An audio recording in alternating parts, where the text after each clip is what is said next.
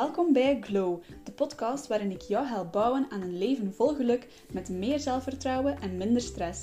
Ik ben Lieselot van Grow to Glow, psycholoog en mindfulness trainer en ik ben er elke woensdag met een nieuwe aflevering.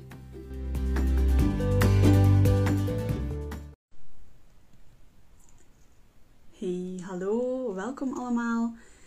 Het is alweer de zesde aflevering van Glow, de podcast. Ik kan het zelf eigenlijk niet zo goed geloven dat het allemaal zo snel gaat. Ehm, ik vind het leuker en leuker om te doen en ik hoop dat jullie er ook van genieten, dat jullie er iets uit bijleren. En vandaag gaan we iets over iets speciaals hebben. Vandaag, uh, misschien als je het aan de titel al zag, ga ik het hebben over hoe dat jij gel kan gebruiken voor meer geluk. En ik hoor u al komen, Lieselot, je bent nu helemaal zot geworden. Hoe gaat gel mij nu gelukkiger maken? Ik heb het natuurlijk niet over de gel die we in ons haar kunnen doen, maar ik heb het over het begrip gel dat uit de mindfulness komt. Uh, sommigen onder jullie weten het misschien wel of misschien ook niet, maar ik ben um, niet alleen klinisch psycholoog, ik ben ook mindfulness trainer in opleiding op dit moment. En ik vertel jullie daar graag iets meer over, omdat ik ook weet dat in een groot deel van de bevolking mindfulness toch nog altijd zo'n beetje als een beetje woe en eh, zo wat heel wazig en fluffy wordt ervaren. Dus wil ik jullie daar vandaag iets meer over gaan vertellen. Mindfulness is dus eigenlijk een soort aandachtstraining, waarbij de aandacht op een heel specifieke manier gebruikt wordt waarbij er vooral een focus is op het hier en nu, dus niet op het verleden, niet op de toekomst. En we gaan aandacht eigenlijk heel bewust gaan gebruiken en op een niet beoordelende manier. Wat dat zoveel wil zeggen als elke ervaring, elke emotie krijgt ruimte en mag er ook zijn. Daar hoeft geen oordeel aan verbonden te zijn. Maar dus, ik ga het hebben over GEL. En GEL is eigenlijk het acroniem voor de woorden gedachten, emoties en lichaam. En bij lichaam bedoel ik dan de lichamelijke gewaarwordingen, de sensaties in jouw lichaam. En binnen de mindfulness wordt dat eigenlijk een beetje gezien als de drie componenten, de drie delen van de ervaring. En die beïnvloeden elkaar eigenlijk constant in alle richtingen. Hè. Bijvoorbeeld, eh, je gaat bepaalde emoties ook heel hard voelen in jouw lichaam. Ehm, of bepaalde lichamelijke sensaties kunnen ervoor zorgen dat jij bepaalde gedachten hebt daarover, enzovoort en zo verder. Alles beïnvloedt elkaar zo'n beetje. En ik ga daar een voorbeeldje van geven, omdat ik vooral eens wil u laten nadenken over hoe dat uw gedachten al de rest eigenlijk kunnen beïnvloeden. Dus uh, stel, je ligt s'nachts in je bed, um, je zit zo al wat half in slaap, nog net niet helemaal, maar je zit ook al niet meer wakker. En opeens hoort jij een luid geluid, een soort luide bonk, en je schrikt wakker. En je denkt, oh nee, er is een inbreker beneden, wat moet ik nu doen? En je voelt je hart al sneller uh, slaan en, en je staat like, helemaal uh, paraat. Je bent opeens heel snel wakker, helemaal klaar om naar beneden te gaan of, of de politie te bellen. Um, en, en je wordt heel erg bang, maar ook klaar om uh, het gevecht aan te gaan met die, die inbreker. Dus daaraan zit je die gedachte, er is een inbreker in mijn huis. Zorg ervoor dat je lichaam zich helemaal klaarstoomt om het te gaan opnemen. Je wordt er ook een beetje bang van. Dus je ziet, heel die ketting wordt in gang gestoken. Maar de situatie kon ook zijn dat je half in slaap ligt in je bed en net niet meer wakker. En je hoort een luide bonk. Maar je denkt, ach, die kat heeft weer iets van de kast gegooid. En dan gaat je misschien kwaad voelen of geïrriteerd dat je kat je schone vaas heeft kapot gemaakt. Maar je gaat niet die angst hebben dat je de eerste keer had. Je gaat niet al helemaal klaar zijn om uit je bed te springen. Dus die andere invulling van diezelfde gebeurtenis zorgt er eigenlijk voor dat je heel anders gaat reageren, dat je heel je anders gaat voelen. In plaats van angstig ben je misschien kwaad of in plaats van geïrriteerd um, ben je vechtlustig of hoe moet ik het ook zeggen. Dus je ziet dat een één gebeurtenis door verschillende invullingen eigenlijk een heel ander effect kan hebben. Dus het is niet per se de gebeurtenis aan zich, maar de invulling van die gebeurtenis die jouw gevoel in gang gaat zetten. En dat is een beetje de kracht van je gedachten. wat dat jouw automatische gedachten zijn, heeft heel veel invloed op hoe dat je bepaalde dingen ervaart. Dus het is eigenlijk ook heel vaak zo, hè, dat was nu een extreem voorbeeld, maar het is wel vaak zo dat een bepaalde negatieve ervaring eigenlijk heel vaak negatief aanvoelt door de invulling die je eraan geeft. En dat is ook een beetje afhankelijk van uw rugzak en wat dat je allemaal hebt meegemaakt en wat dat uw verwachtingspatroon is. Als jij katten hebt thuis, dan gaat jij zo'n luide bonk verwachten hè, dat je kat wel een keer iets van de kast gooit.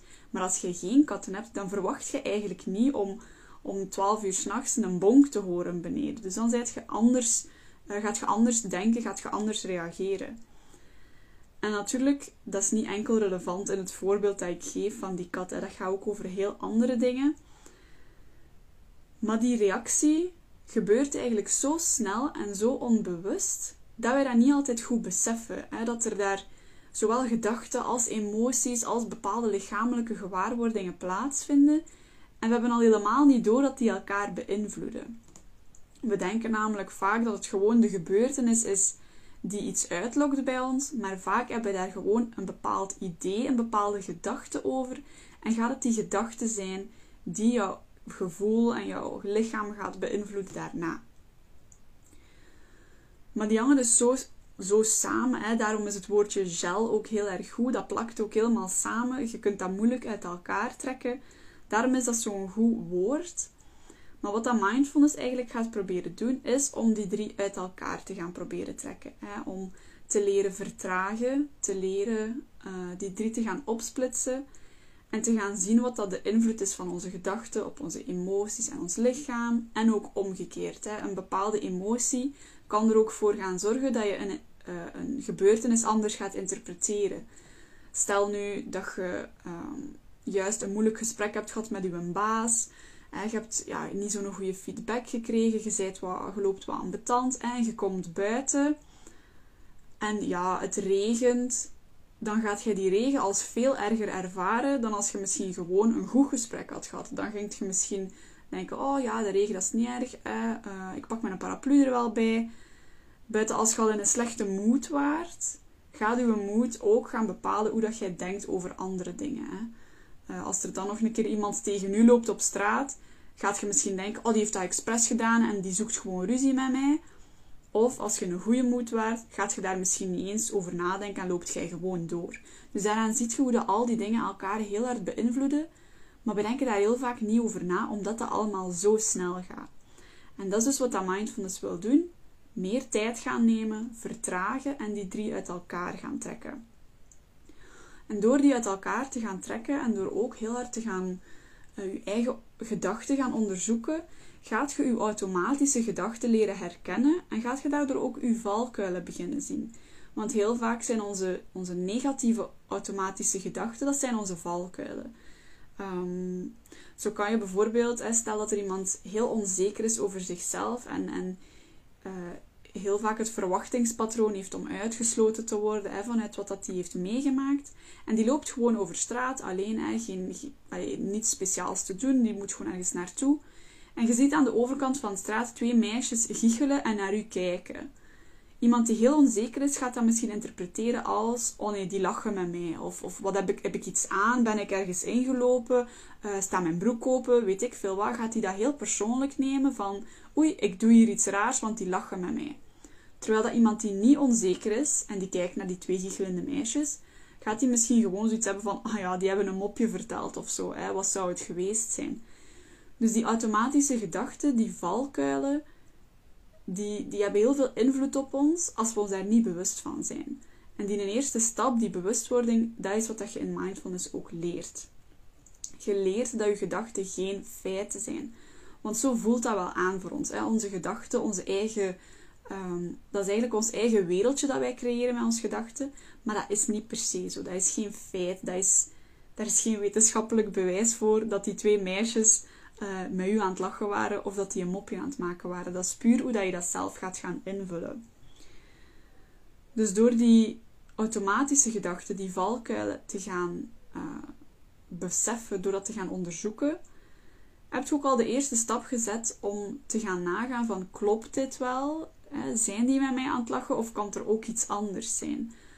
Door puur al de optie te gaan bekijken dat er misschien een andere optie is, een andere invulling zou kunnen zijn van die gebeurtenis, gaat je al die, die negatieve gedachten minder kracht geven. Als er een andere optie is, dan is het al niet meer zeker dat het uw negatieve gedachte is. Dus dat zet u al op de eerste stap om eigenlijk meer neutrale en meer positieve interpretaties te gaan geven aan zogezegd slechte momenten. Hè.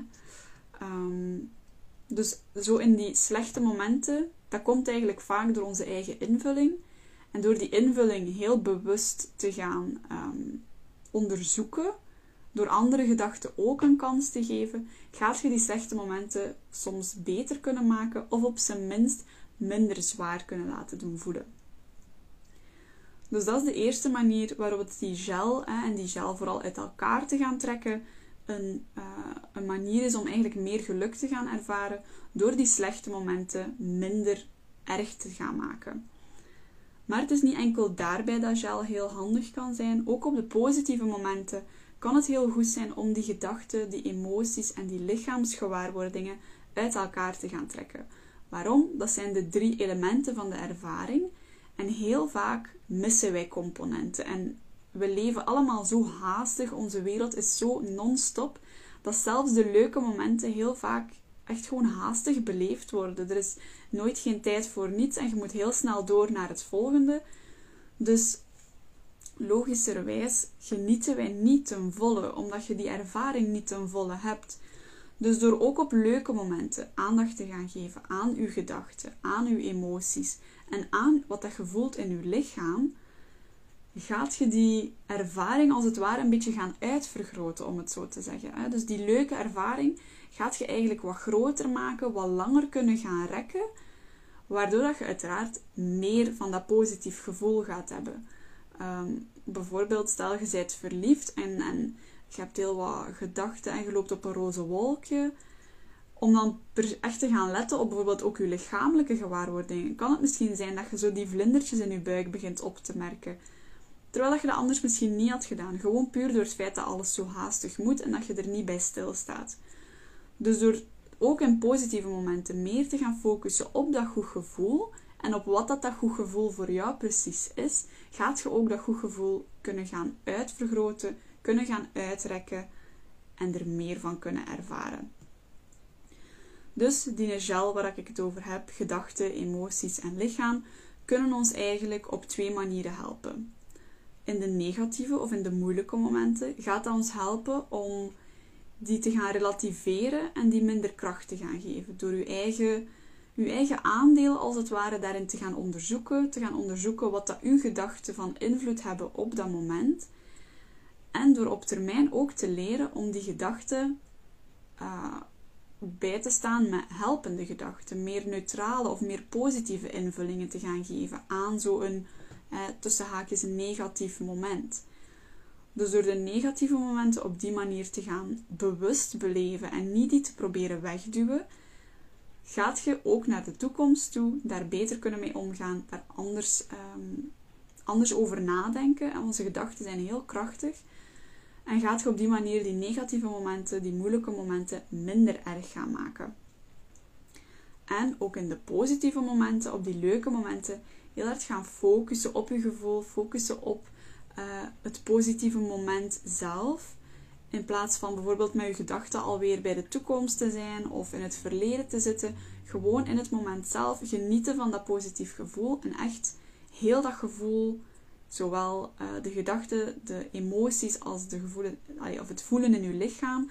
Door dat alle drie heel bewust te gaan voelen, gaat je ook uh, die positieve ervaring gaan uitvergroten en daar meer van gaan ervaren.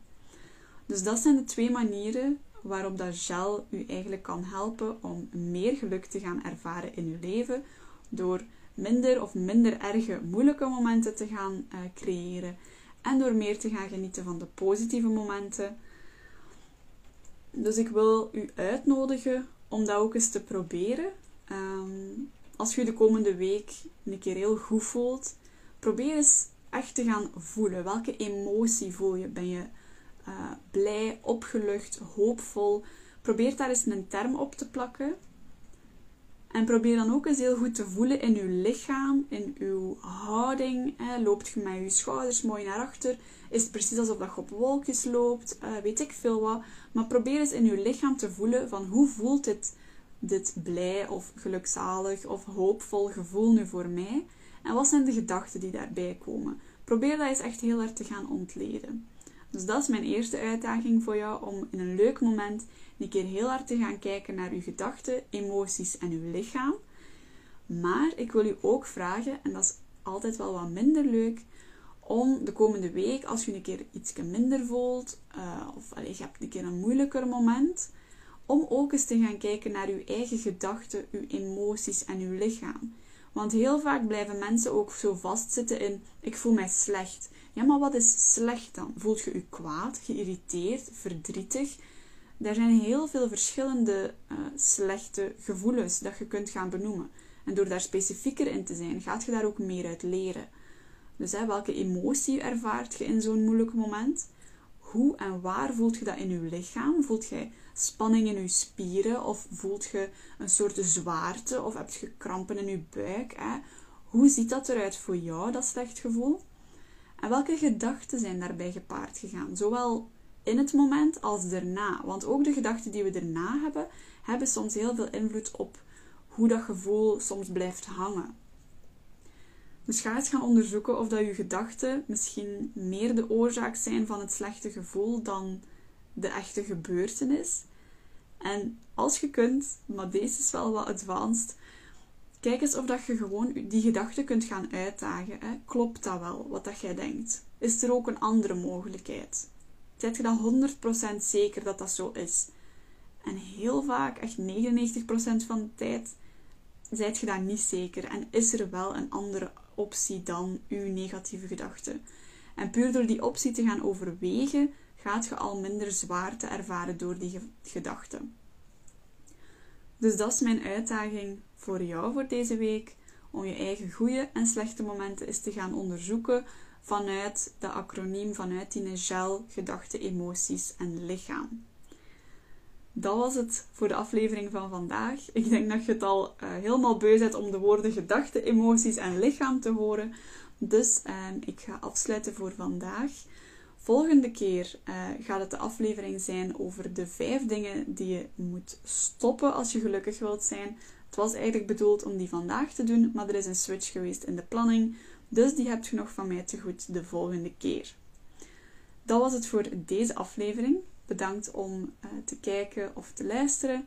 En ik zie jullie graag volgende week terug. Doei!